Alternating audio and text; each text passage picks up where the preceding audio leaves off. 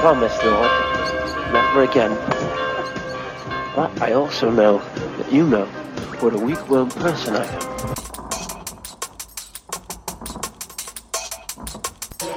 Regret this, Lord. I'm a wonderful person.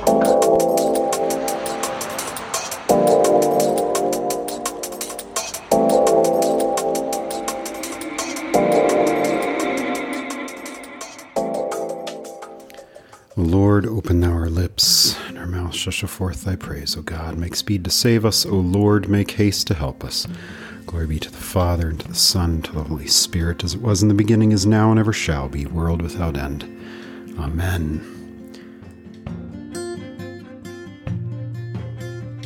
Psalm 146. Hallelujah. My soul, praise the Lord. I will praise the Lord all my life. I will sing to my God as long as I live. Do not trust in nobles and a son of man who cannot save. When his breath leaves him, he returns to the ground. On that day, his plans die. Happy is the one whose help is the God of Jacob, whose hope is in the Lord his God, the maker of heaven and earth, the sea, and everything in them.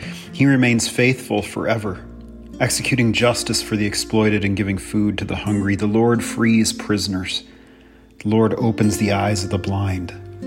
The Lord raises up those who are oppressed. The Lord loves the righteous. The Lord protects resident aliens and helps the fatherless and the widow, but he frustrates the ways of the wicked.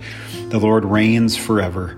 Zion, your God reigns for all generations. Hallelujah. Amen.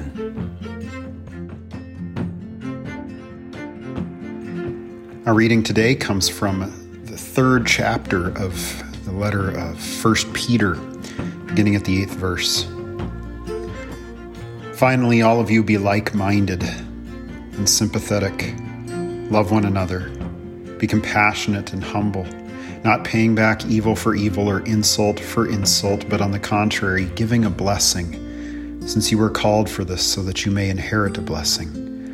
For the one who wants to love life and to see good days, let him keep his tongue from evil, evil and his lips from speaking deceit, and let him turn away from evil and do what is good. Let him seek peace and pursue it, because the eyes of the Lord are on the righteous, and his ears are open to their prayer. But the face of the Lord is against those who do what is evil. This is the word of the Lord. Thanks be to God. Well, I'm coming to you from my dining room my house as I'm waiting for a AAA guy to come and help me with my car.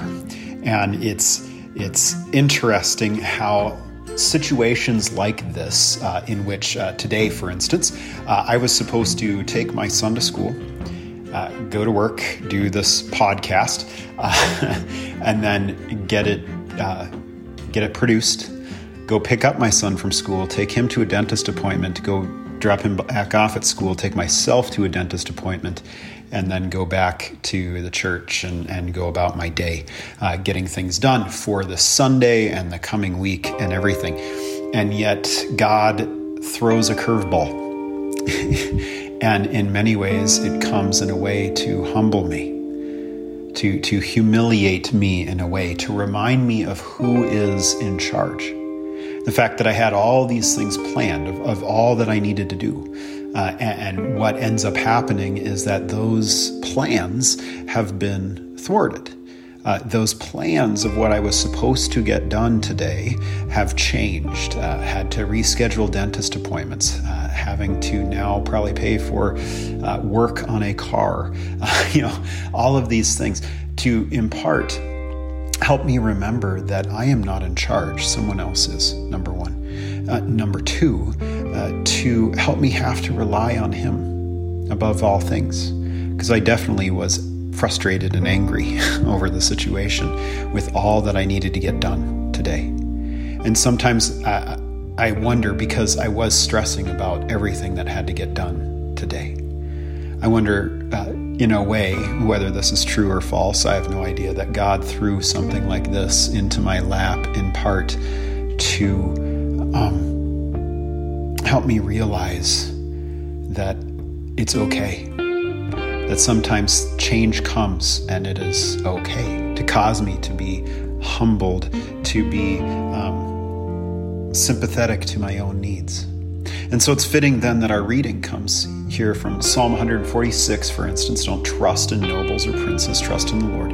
Uh, that the Lord does all these things to lift us up uh, when, when we are feeling discouraged or angry or frustrated in the way that life is go- going, the way that life is not turning out the way we wanted it to be. Uh, it can be something as simple as, as missing dentist appointments, although I don't know if that's a bad thing or not. Uh, sorry to any of you who are dentists.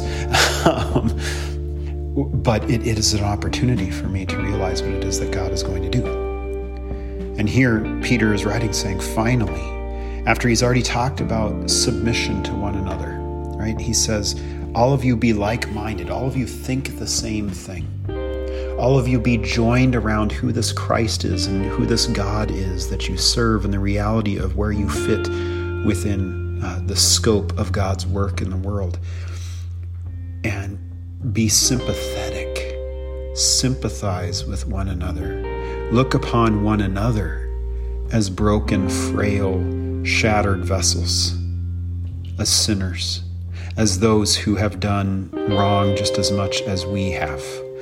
Um, love one another, agape one another. This I'm going to decide today that I'm going to love you, even though maybe you really drive me nuts. That, that is the true kind of love, the love that says, even though I shouldn't love you, I'm going to love you anyways, and I'm going to decide to do it. It's not because there's something about you that has made you lovable. It is me deciding that I'm going to love you. And be compassionate or suffer with others. Compassion, uh, the, the, to, the passion being this notion of suffering. And, and the prefix to that saying with to suffer with people, willing to get down in the dirt with people, to, to realize the hardship and be humble. Uh, some of the manuscripts read courteous. I, I like the word humble better, to be humiliated, to be brought low, to bend the knee. Not paying back evil for evil, not wanting our pound of flesh, not wanting our eye for eye, tooth for tooth, or insult for insult, it says here. But on the contrary, giving a blessing because God has blessed us. That even when we insult Him, even when we turn our backs on Him, even when we trust in ourselves and do not trust in Him, He turns to us and gives to us the life we need in Him, the love we need in Him.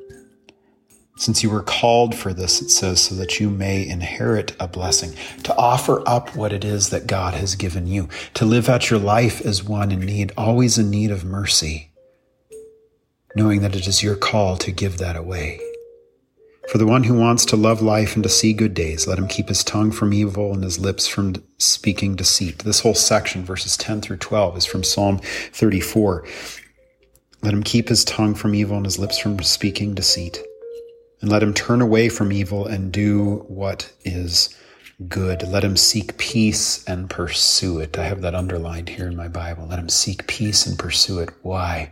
Because what we have received from God is peace, even when it doesn't look like peace. That is what God has given us. And so we are to pursue it. We are to run after it, this desire for peace, and we are to give it away to everyone because God has given it to us in Jesus Christ us being little Jesuses for others because God has given to us, so we are to give to others. Because the eyes of the Lord are on the righteous and his ears are open to their prayer.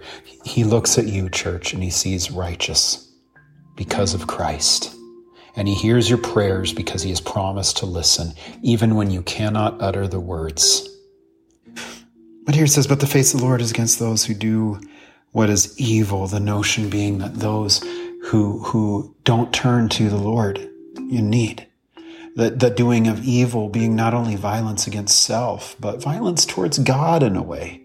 Uh, of, of wanting to turn away from God, not to receive that which He gives to us freely, anyways, not to admit what it is that we need.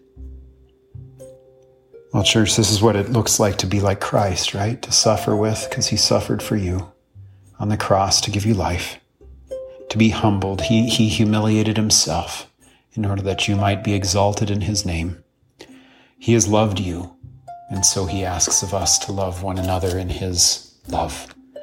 Let us pray. Almighty and merciful God, of whose only gift it comes that your faithful people do unto you true and laudable service.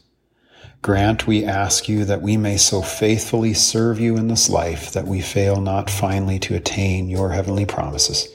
Through the merits of Jesus Christ our Lord. Amen. Go in peace, church serve the Lord. We will see you again soon. Please make sure again that you are sharing the, these episodes with those those around you, uh, those near you, that we might share this love and mercy of God, this grace when we need it, uh, a word for the weary, as we call this, to, to be able to hand over rest to you in Jesus Christ. Go in peace, serve the Lord. Thanks be to God.